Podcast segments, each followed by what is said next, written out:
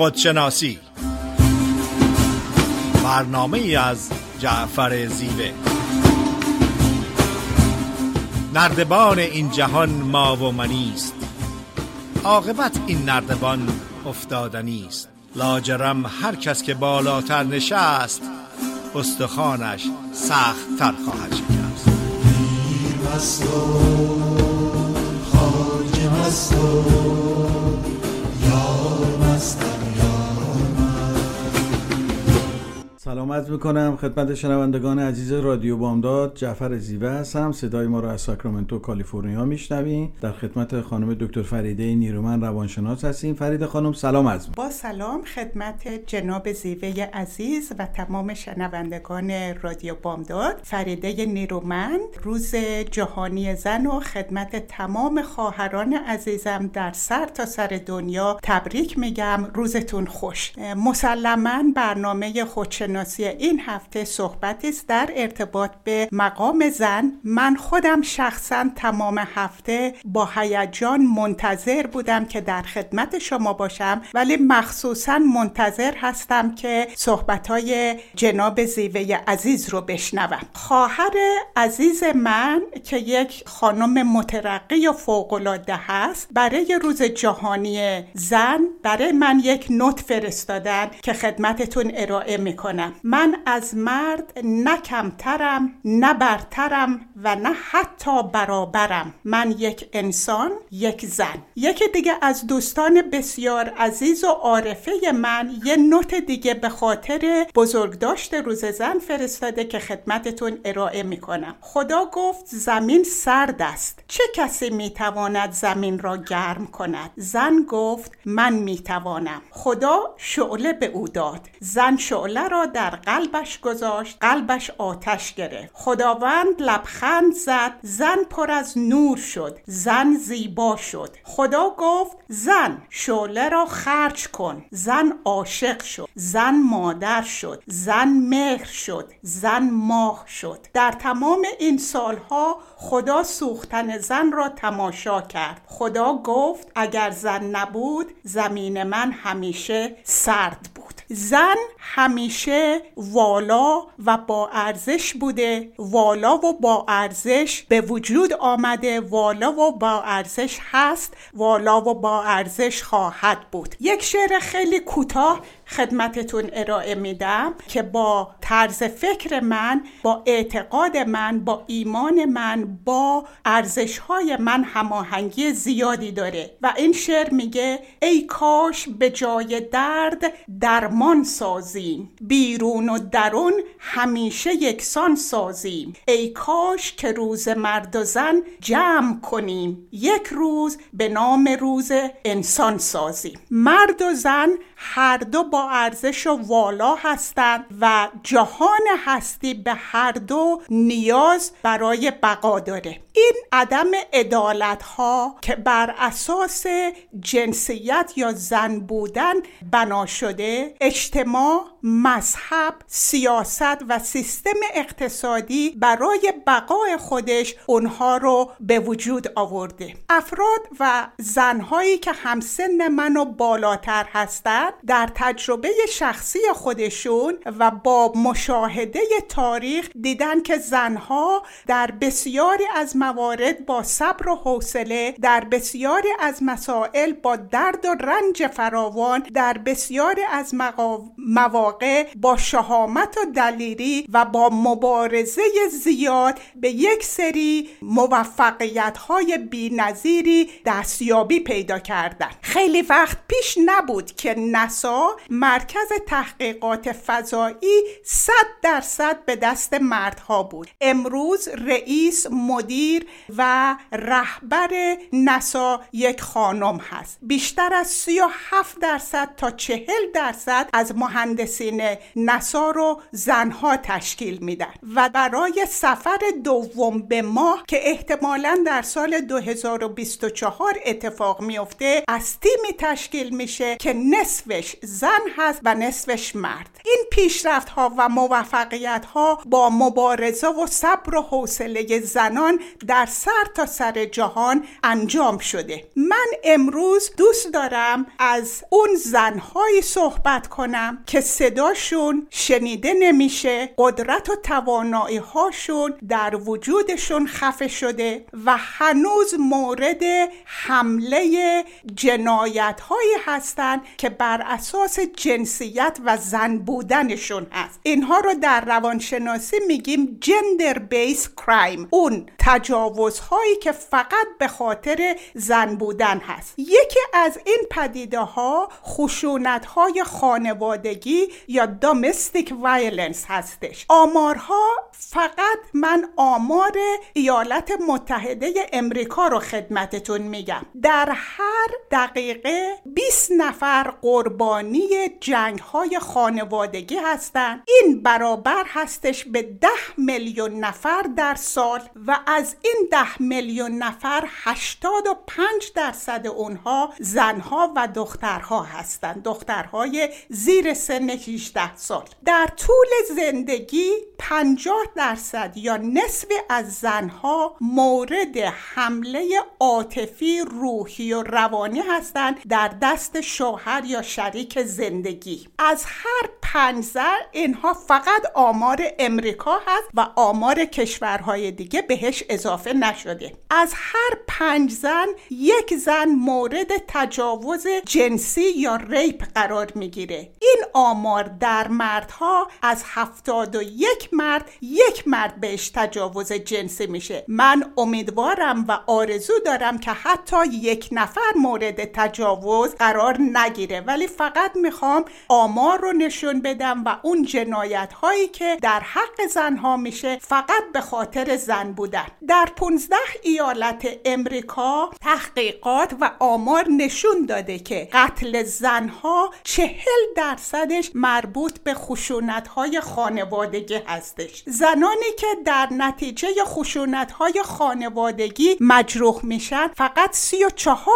درصد اونها درمان و توجه پزشکی بهشون میشه. از زنهای بی خانمان یا هوملس 63 درصدشون قربانی های خشونت های خانوادگی هستند و 28 درصد از خانواده های بی خانمان یا هوملس نتیجه خشونت های خانوادگی هستش. در قسمت دوم برنامه در خدمتتون خواهم بود. خیلی ممنون فرید خانم. توضیح کاملی که فرمودین. راجع به روز زن صحبت می‌کنیم. منم به نوبه خودم فرارستن روز زن رو به همه زنان جهان بالاخص زنان ایرانی تبریک عرض می‌کنم. مقام زن رو در چند حوزه می‌تونیم بررسی بکنیم. ابتدا زن از دیدگاه ادیان. در طول تاریخ عامل اصلی تضییع حقوق زنان ادیان بودن میوه ممنوع یا درخت ممنوع که اصطلاحی است در ادیان ابراهیمی که شامل یهودیت و مسیحیت و اسلامه که آدم از خوردن اون میوه من شده بود. آدم و هوا در بهش بودن با خوردن این میوه ممنوعه نخستین گناه را مرتکب شدن و به کیفر اون به زمین تبعید شدن کما اینکه حافظم میفرماید پدرم روزه رزوان به دو گندم بفروخ ناخلف باشم اگر من به جویی نفروشم. یعنی حافظ نظرش که پدر من خلاف کرد تو بهش.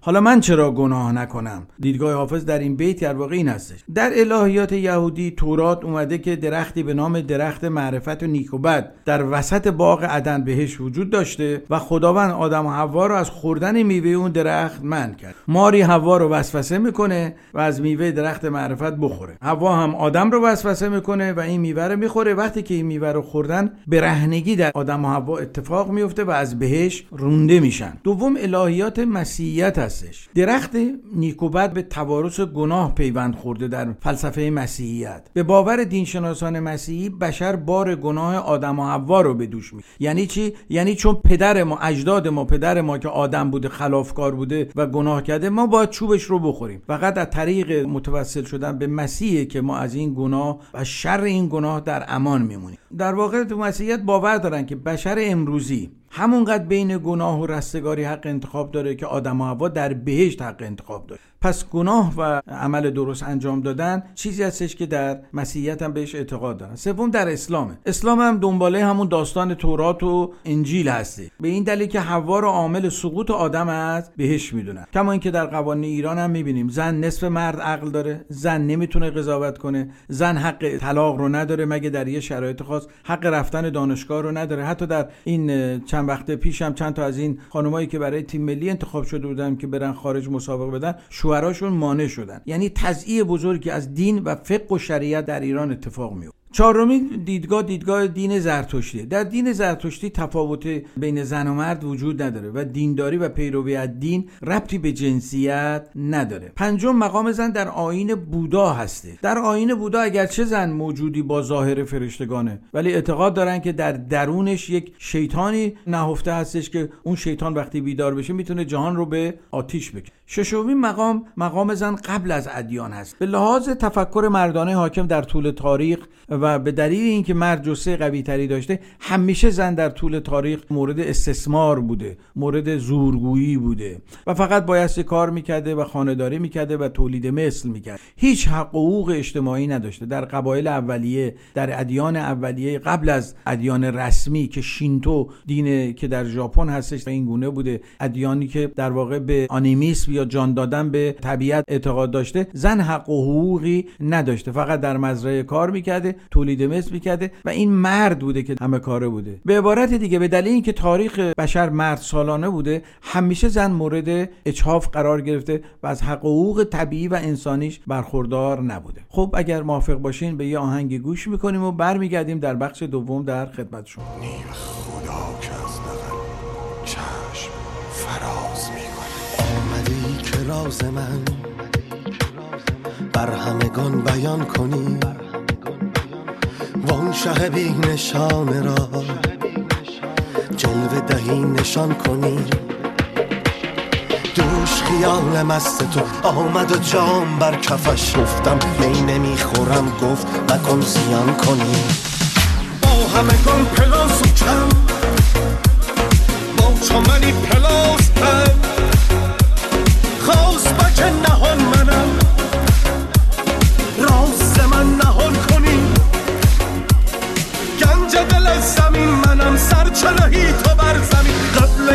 آسمان منم رو به آسمان کنی.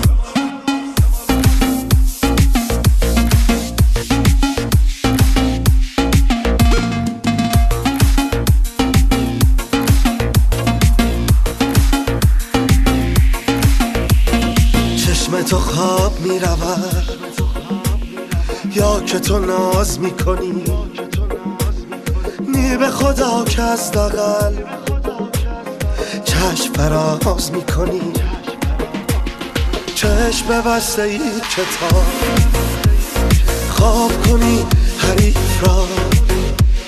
چون که به خفت بر زرش دست راز می کنی با همگان پلاس و کم.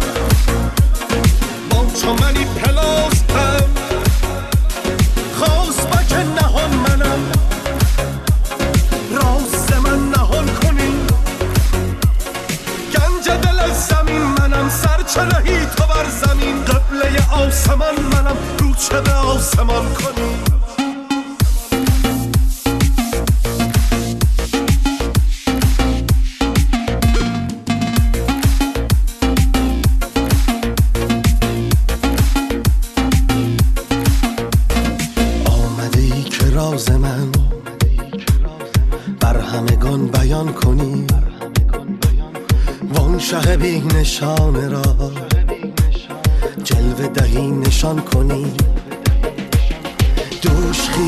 مست تو. آمد و جام بر کفش گفتم می نمی‌خورم. گفت مکن زیان کنی. با همگان پلاس و کم. با چمنی پلاس هم خواست بک نهان منم. راز من نهان کنی. گنج دل زمین منم. سرچنهی تو بر زمین. قبله آسمان منم. رو به آسمان کنی؟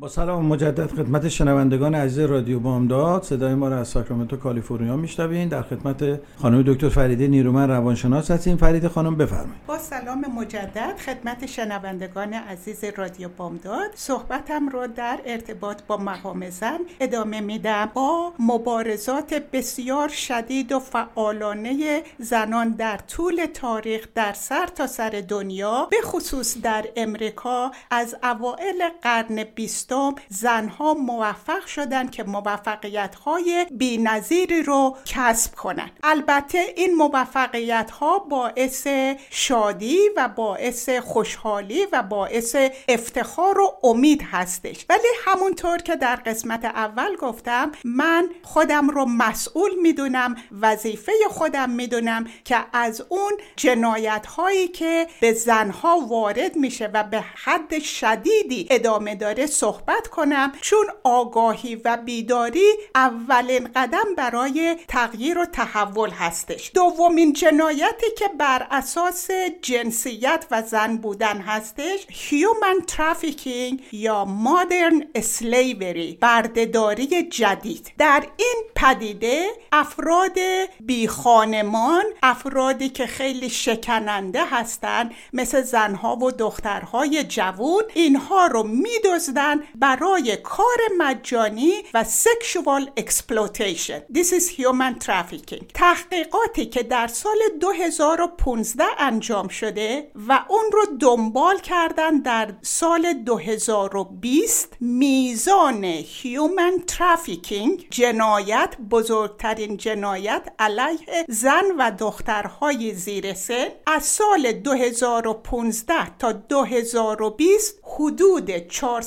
485 درصد افزایش پیدا کرده. از نظر تکنولوژی صنعت اقتصاد هنر و فرهنگ خیلی پیشرفت کردیم ولی انسانیت باید ماراتن کنه که برسه به اون مرحله رشد. حدود 25 میلیون نفر برای کار مجانی یا برده‌داری ازشون استفاده میشه. 5 میلیون نفر زن و دختر برای sex exploitation استفاده میشه. human trafficking یا سوء استفاده از زن و دختر برای ارضای غرایز جنسی حدود 150 بیلیون دلار در سال درآمد غیرقانونی ایجاد می‌کنه. حرف 150 میلیون نیست. 150 بیلیون دلار. اگر که انسانیت به شکل تکنولوژی و صنعت پیشرفت کنه 150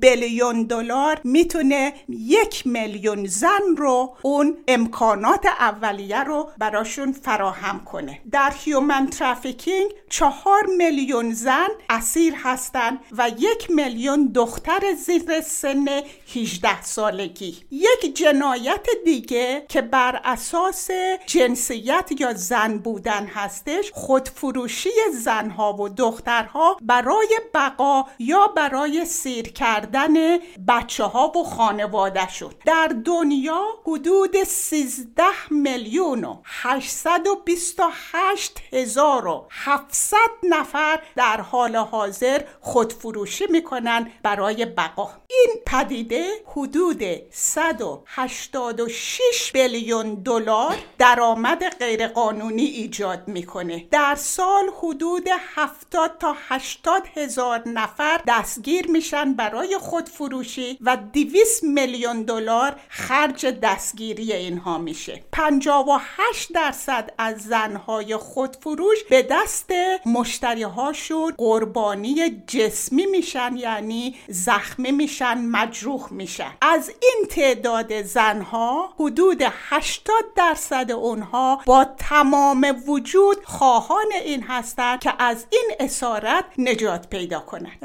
من وظیفه خودم می‌دونم که این مسائل رو خدمتتون ارائه بدم. مطمئن هستم که این مسائل امروز و فردا ریشهکن نمیشه ولی آگاهی و بیداری اولین قدم هستش. و اما در رشته روانشناسی مثل تمام رشته های دیگر تا اواسط قرن 19 هم تحت تسلط کامل مرد سفید پوست بوده و در کتاب های روانشناسی از زنان روانشناس اسمی برده نمی‌شد. اگر اسمی بود فروید بود یونگ بود پیاژه بود واتسون بود اریکسون بود و بی اف اسکنر. زنها تا این زمان به طور رسمی در دانشگاه های مثل هاروارد پرینستون استنفورد رسما نمی‌تونستن ثبت نام کنن و با مردها تحصیل کنن. اگر که تحصیل می‌کردن مدرک رسمی بهشون داده نمی‌شد.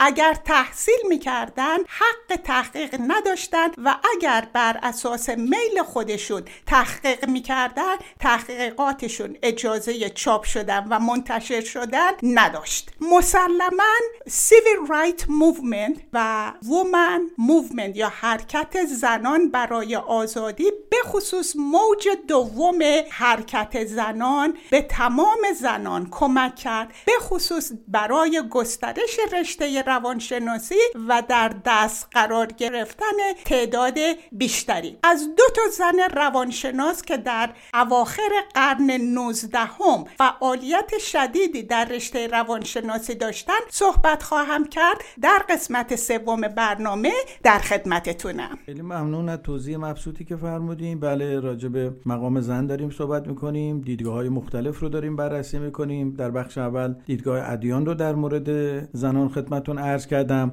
بخش دوم از دیدگاه اجتماعی در واقع حقوق زنان رو می‌خوایم بررسی کنیم. در طول تاریخ حقوق افراد همیشه از طریق قانون و سنن و عرف حاکم بر جامعه تعیین به دلایل تاریخی و دیدگاه ادیان در مورد زنان همیشه حقوق اجتماعی زنان تضییع شده. مانند حق رأی حق کار حق دستمزد برابر حق مالکیت حق تحصیل حق ازدواج و حق سرپرست. با آغاز قرن 19 زنان شروع به فعالیت در کارهای صنعتی کردند. یعنی در قرن 18 که انقلاب صنعتی شد در اوایل قرن 19 زنان وارد کارهای صنعتی شدند کم کم برای دفاع از دستمزد در برابر بهبود شرایط کار. و سلامت زنان در دوران بارداری باعث شد که جنبش های دفاع از حقوق زنان در واقع به وجود بیاد. یکی از این مهمترین جنبش ها جنبش فمینیستی بود که در واقع ایدولوژی بود در جهت حمایت از حقوق زنان. فمینیست یکی از مهمترین جنبش های دستیابی زنان به حقوق اجتماعی برابر است. فمینیست ها بر این باورن که جوامع دیدگاه مردان رو در اولویت قرار داده و با زنان در این جوامع منصفانه رفتار نمیشه. مبارزه بر علیه کلیشه های جنسیتی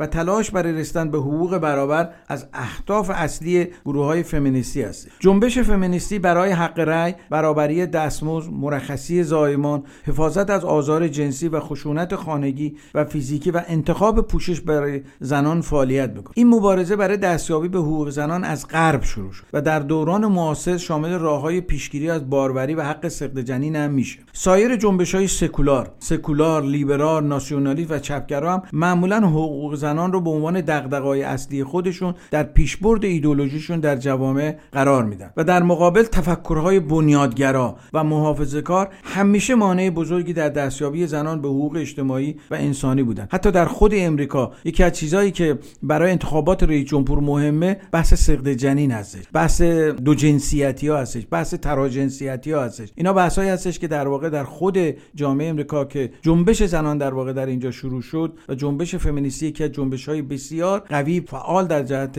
دستیابی به حقوق زنان هستش این جنبش با اینکه در اینجا اینقدر داره فعالیت می‌کنه هنوز بنیادگراها در این زمینه مقاومت می‌کنن و مانع میشن. جنبش فمینیستی کلا به چهار مرحله تقسیم میشه. اول تراش به دستیابی به حق رأی که در قرن 19 هم این اتفاق افتاد و تا اواسط قرن 20 این ادامه داشت و جنبش های فمینیستی سعی می‌کردن که حق رأی داشته باشه. حتی تا سال 1920 در امریکا زنان حق رأی نداشتن. خیلی برای خود من خیلی جالب بود وقتی تاریخ امریکا رو میخوندم که تا سال 1920 حق رأی به زنان داده نمی‌شد. دومین جنبش فمینیستی زنان در واقع جنبش آزادی بخش بود. برای برابری های اجتماعی که زن و مرد در اجتماع حقوق یکسان دارند و این جنبش در سال 1960 شروع شد و هنوز هم ادامه داره. سومین جنبش مربوط به فردیت و تفاوت ها هستش. جنبش فمینیستی اعتقاد داره که زن و مرد به لحاظ بیولوژیکی با هم تفاوت دارن ولی به لحاظ حقوق اجتماعی با هم تفاوت ندارن. لذا بحث استفاده از مرخصی بارداری در دوران کار یکی از مهمترین تفاوت های فردی هستش که خانم ها نیاز دارن که از مرخصی بارداری استفاده کنند و چهارمین جنبش مربوط به آزار جنسی و خشونت در مورد زنان هستش که به نام میتو الان در امریکا خیلی رشد پیدا کرده هشتگ میتو که حتی یکی از بزرگترین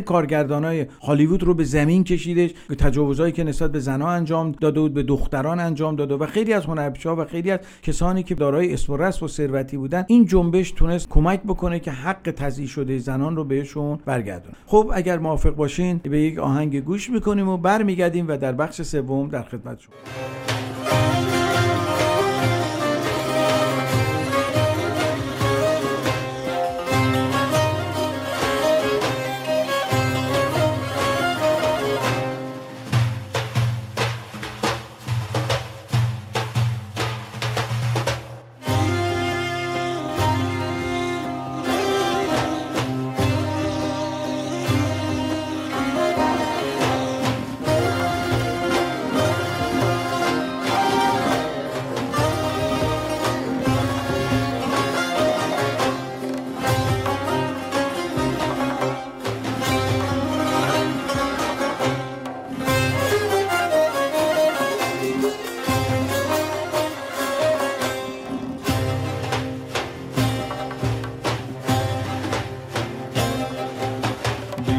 مجنون را یکی صحرا نبرد در میان بادیه بنشست فرد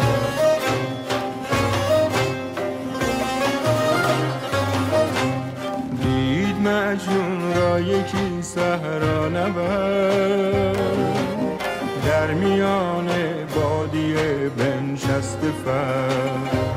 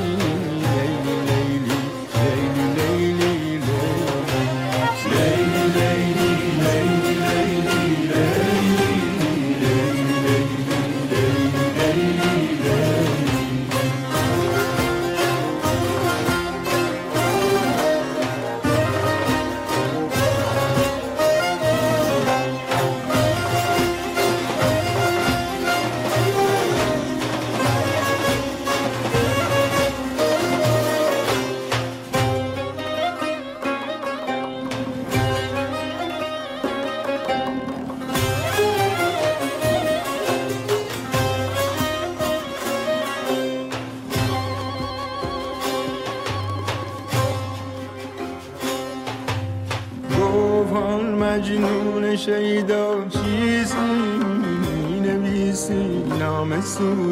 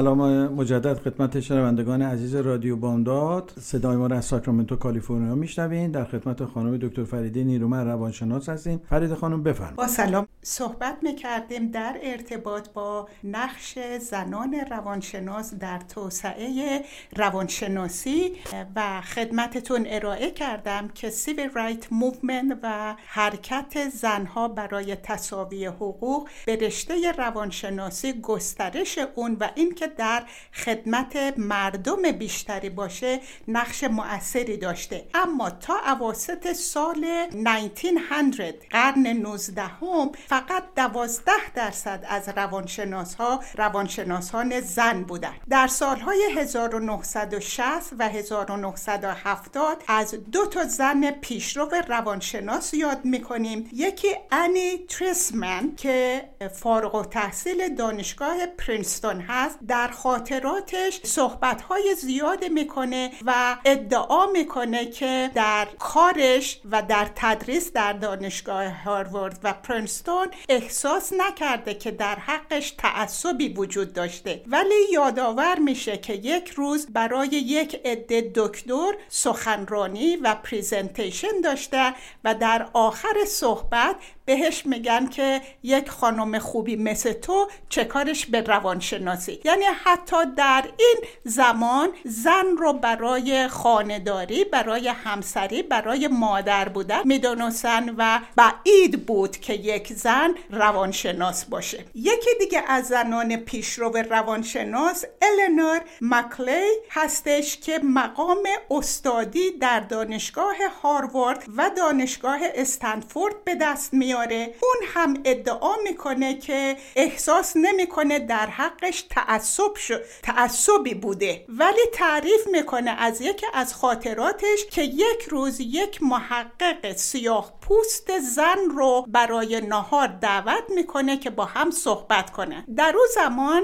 در فدرال ریزرو بیلدینگ در واشنگتن دی سی این ملاقات رو داشته و النور متوجه نبوده که سالن ناهارخوری segregate هستش و سیاه پوستا در یک طرف و سفید پوستا در طرف دیگه. بعد از اینکه با این زن سیاه پوست محقق برای نهار ملاقات می‌کنه اولین کسی که از کارش استعفا میده منشیش بوده. بعد از این جریان پیش رئیس و مدیر Federal Reserve Building میره و خاطراتش رو مطرح می‌کنه و از همون روز تمام جاهای عمومی Federal Reserve Building دیسگریگیت میشه که سفید و سیاه با هم مخلوط میشن و زنانی مثل النور خدمت های عظیمی مثل این در طول تاریخ زیاد انجام شده. النور تعریف می‌کنه که وقتی که استاد دانشگاه هاروارد و استنفورد بوده یک عده از دانشجوها آمار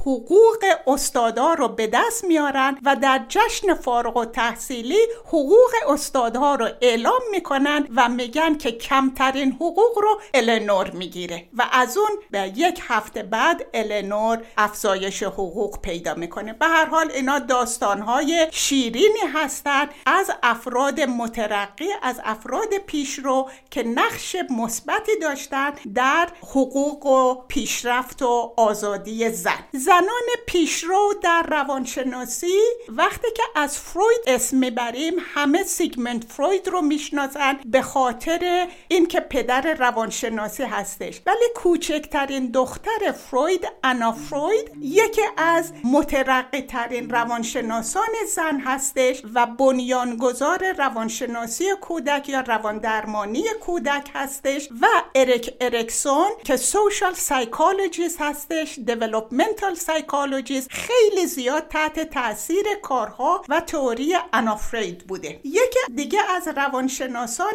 مترقی اواخر قرن 19 مری ویتون کلینکسون هستش. شرمندم که من این اسما رو خیلی واضح تلفظ نمی کنم مری در دانشگاه هاروارد تحصیل کرد ولی به اون پذیرش رسمی برای تحصیل ندادن و مدرک تحصیلی به دست نیاورد به خاطر زن بودن. ولی نهایتا اولین رئیس زن American Psychological Association شد و بنیانگذار self consciousness یا self psychology هست. Association for Women Psychologists در سال 1969 فرم گرفت. مری اینسورث یک روانشناس دیگر زن هستش که تئوری attachment رو ارائه داد و معتقد هستش که سه نوع وابستگی عاطفی بین کودک و مادر اتفاق میفته secure attachment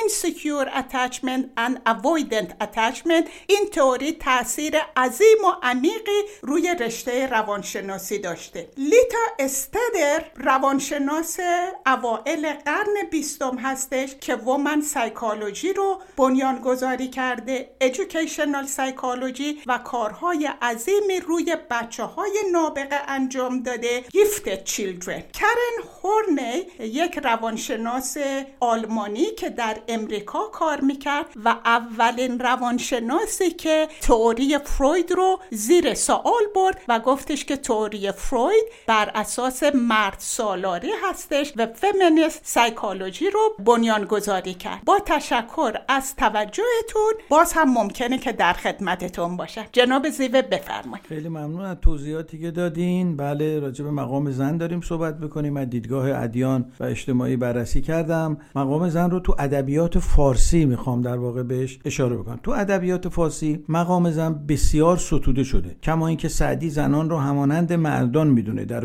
گلستان میفرماید زن و مرد با هم چنان دوستند که گویی دو مغز و یکی پوستند. مولانا هم زن رو نماد عشق الهی می‌دونه و عامل جوهر جان می‌دونه و زن رو در مقام ستایش قرار میده و لیلی رو نماد نور الهی می‌دونه. کما که میفرماید که پرتو حق است آن معشوق نیست. خالق است آن گویا مخلوق نیست. در نگاه مولانا شیرین و زلیخا و لیلی اینا هر کدوم نماد عشق تمام ایار هستن که هم وچه معشوقی دارن هم وچه عاشقی دارن. یعنی صرفا حالت انفعالی معشوقی رو ندارن بلکه خودشون هم عاشق هستن. در جایگاه عاشقی نیز در واقع ظاهر شدن. کما که در یه داستانی مولانا داره موقعی که مجنون رو می‌خواستن نیشتر بزنن در واقع خونش رو بگیرن شروع می‌کنه داد و بیداد کردن. موقعی که اون فساد یعنی کسی که خون می‌گیره شروع می‌کنه نیشتر زدن مجنون شروع می‌کنه سر صدا کردن. مولانا اینو دستمایه قرار میده و مطلب بسیار جالبی رو میگه. کما که میفرماید گفت مجنون من نمیترسم ز نیش. صبر من از کوه سنگین است بیش. لیک از لیلی وجود من پر است. این صدف پر از صفات آن در است.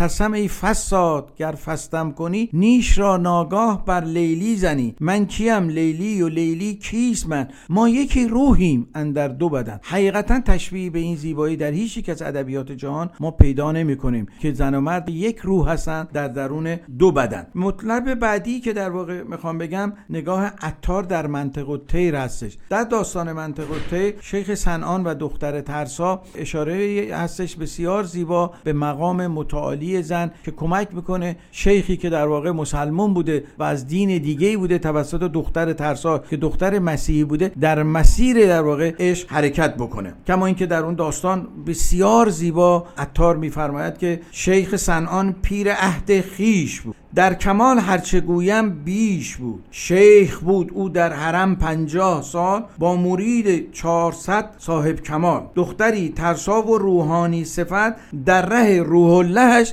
صد معرفت. دختر ترسا چون برقه برگرفت برقه این صورت رو میگن که خانوما معمولا به صورتشون می‌زنن که فقط چشماشون معلومه. دختر ترسا چون برقه برگرفت بند بند شیخ آتش در گرفت. هرچه بودش سر به سر نابود شد ز آتش سودا دلش چون دود شد. عشق بر جان و دل او چیره گشت تازه دل نومید و از جان سی گشت. شیخ ایمان داد و ترسایی خرید عافیت بفروخت و رسوایی خرید. یعنی میگه به قدری شیخ این دختر ترسا عشقش قوی بود که حتی اون شیخ سنان حاضر شد که همه چی رو از دست بده. چون شروطی رو که دختر ترسا گذاشته بود این بود که قرآن آتیش بزن مشروب بخور زنار ببند. چون زنار یه شالبند قرمزی بود که بعد از حمله عرب ایرانیا به کمر میبستن که مشخص بشه مسلمان نیستن و جزیه بدن و خوکبانی بکن. و شیخ سنا به همه اینا تم میده به خاطر جاذبه عشق اون دختر مسیحی. مولانا در مصنوی هم در رابطه با عشق میان زن و مرد و برتری عشق زن به مرد میفرماید حکمت حق در قضا و در قدر کرد ما را عاشقان یکدیگر. آسمان مرد و زمین زن در خرد هرچه آن انداخت این می پرورد هست سرگردان فلک اندر زمن همچو مردان گر مکسب بهر زن. پس زمین و چرخ دان هوشمند چون که کار هوشمندان می‌کنند مولانا در این شعر بخواد بگه که مرد آسمان هستش و زن زمین هستش. و در واقع این دوتا در کنار هم هستن چون زن حالت باروری رو داره و زمین هم بارور هستش و زایش داره. مولانا از این تشبیه استفاده. یکی از شاعران پیشگام در مورد بیان مقام شامخ زن در فرهنگ ایرانی زنده‌یاد پروین اعتصامی است حقوق زن در اندیشه و تفکر پروین اعتصامی جایگاه ویژه‌ای داشت به طوری که تز در واقع دانشگاهشو در مورد زن و تاریخ می نویسه زن در اشعار پروین در خانواده به عنوان مادر و در اجتماع به عنوان سازنده جایگاه بسیار ویژه‌ای داره. پروین به خوبی به دو بعد اصلی نقش زن در هویت سنتی و هویت مدرن اشاره می‌کنه. مؤلفه‌های زن سنتی از دیدگاه پروین در اشعارش این گونه است. اولیش عفت و پاکی سادگی و عدم توجه به مسائل ظاهری. پروین به گوهرهای ناب درونی زنان اشاره می‌کنه و زنان را از ظاهرگرایی و توجه به تجملات و زر و زیورها برحذر میداره. کما اینکه میفرماید برای گردن و دست زن نکو پروین سزاست گوهر دانش نه گوهر الوان. دوم توجه به زن در نقش مادریه و تاثیر وی رو در تعلیم و تربیت فرزندان پروین بسیار موثر می‌دونه. از نظر پروین بهترین عشقا بالاترین و مقدسترین عشقا عشق مادری می باشد پروین زن رو به عنوان دل خانواده وصف و میگه در وجودی که دل نباشه اون وجود مرده است. اون میگه که وجود زن با مهر و محبت عجین گشته و زن تبلور صمیمیت و مهربانی و شور و نشاط و زندگی هسته. کمان که میفرماید در آن سرای که زن نیست اون شفقت نیست. در آن وجود که دل مرد مرده است روان. سومین خصلتی که در مقام زن سنتی پروین بهش اشاره می‌کنه قناعت و بردباری زنه. او میگه که زن در دوران سختی ها بسیار بردباره و خصلت قناعت در او بسیار قویه. به روزگار سلامت رفیق و یار شفیق به روز سانحه تیمارخوار و پشتیبان. تیمارخوار یعنی کسی که پرستاری می‌کنه. میگه در روز سلامت در واقع رفیق و یار شفیقه و در روز مشکلات پرستار و پشتیبانه. تبیین مؤلفه های زن مدرن در اشعار پروین بسیار جالب است چون پروین در عهد قاجار بودش. در عهد قاجار زنها نمی‌تونستن فعالیت های اجتماعی داشته و پروین برای این کار بسیار رنج ها کشید و این موضوع در اشعارش کاملا منعکس هست پروین در زن مدرن در واقع اصالت رو به فکر و اندیشه زن میده. پروین در اشعارش از زن می‌خواد که خود رو به زیور علم و دانش بیارایه. از اینکه مقلد دیگران باشه برحذر باشه. کما اینکه میفرماید بهر زن تقلید تیه و فتنه و چاه بلاست زیرک آن زن که کو رهش این راه ظلمانی نیست. تیه به معنای گمراهیه. میگه زنی که در واقع تقلید می‌کنه تو فتنه و بلا میفته و بهترینه که از این تقلید کورکورانه دور باشه. دومین مؤلفه ای که پروین اعتصامی برای زن در دوران مدرن برقرار هستش اینه که نشون بده مردان هیچ برتری نسبت به زنان ندارن و یکی از این راه ها برای اثبات اینکه برتری ندارن آموختن علم و دانش هست کما اینکه می‌فرماین به که هر دختر بداند قدر علم آموختن تا نگوید کس پسر هوشیار و دختر کودن است. سوم مؤلفه ای که پروین اعتصامی راجع به زن در عصر مدرن ازش یاد می‌کنه تعامل و همکاریه. پروین زن و مرد رو مکمل یکدیگر می‌دونه و معتقده وجود هر کدومشون در کنار دیگری در زندگی لازم و ضروری هستش. پروین میگه دیگه زمان اطاعت کورکورانه و ناآگاهانه و ایثارهای غیر موجه به پایان رسیده و اکنون زمان مشارکت و تفاهم برای حل مشکلات و معضلات زندگی هستش. کما اینکه میفرماید وظیفه زن و مرد ای حکیم دانی چیست یکی از کشتی و آن دیگر کشتیبان. چون ناخداست خردمند و کشتیش محکم دیگر چه باک از امواج و ورطه طوفان؟ میگه در طوفان‌های زندگی زن در کنار هم می‌تونن از این طوفان‌ها گذر کنن. چهارمین مؤلفه زن مدرن نظر پروین اعتصامی ارتقا و تحکیم هویت فرهنگی فرزندان هستش. اون میگه هر چقدر آگاهی زن بالا بره مردان بزرگ روش پیدا و در طول تاریخ هم تمام مردان بزرگ و اثرگذار در علم و معرفت مردانی بودن که از دامن زنان بزرگ روش پیدا کرد. افزایش رشد آگاهی در و پرورش مردان بزرگ در زندگی موثر نخواهد بود مگر اینکه زنان بزرگی در جهان وجود داشته بود. کما اینکه میفرماید همیشه دختر امروز مادر فرداست ز مادر است میسر زندگی پسران. در پایان باید بگویم هر روز روز زنه چون هر روز روز زندگیه. تکریم زن یعنی تکریم زندگی. بزرگی زن یعنی بزرگی زندگی. گرامی داشت زن یعنی گرامی داشت زندگی. چون زن کانون قانون پرفروغ خانواده. مرکز مهر و مرکز عشق نمایشگر ایثار و محبت از خودگذشتگی و نمونه عطوفت و پاکی هستش در پایان هم لازمه از زنده یاد بانو مریم میرزاخانی یاد بکنم که هم اسوه دانش بود و هم اسوه شوهرداری و هم اسوه فرزندداری که عامل افتخار ایرانی در جهان است روح شاد و یادش گرامی باد. خب به پایان برنامه رسیدیم. شما رو به خدای بزرگ میسپاریم. تا هفته آینده خدا نگهدار. من برنامه امروز رو تمام می‌کنم با یادآور کردن اینکه حداقل 21 کشور رئیس جمهور و نخست وزیر زن دارن و قسمت جالب این هستش که تمام این زنها زن سال مجله تایمز بودن. اکثرا نوبل پیس پرایز به دست آوردن و کارهایی در ارتباط با صلح اقتصاد حقوق زنان انجام دادن که سزاوار یادآوری بود. با تشکر فراوان از وقت و توجهتون تا هفته آینده خدا نگهدار. رادیو بامداد صدای ما و شما با زبانی آشنا.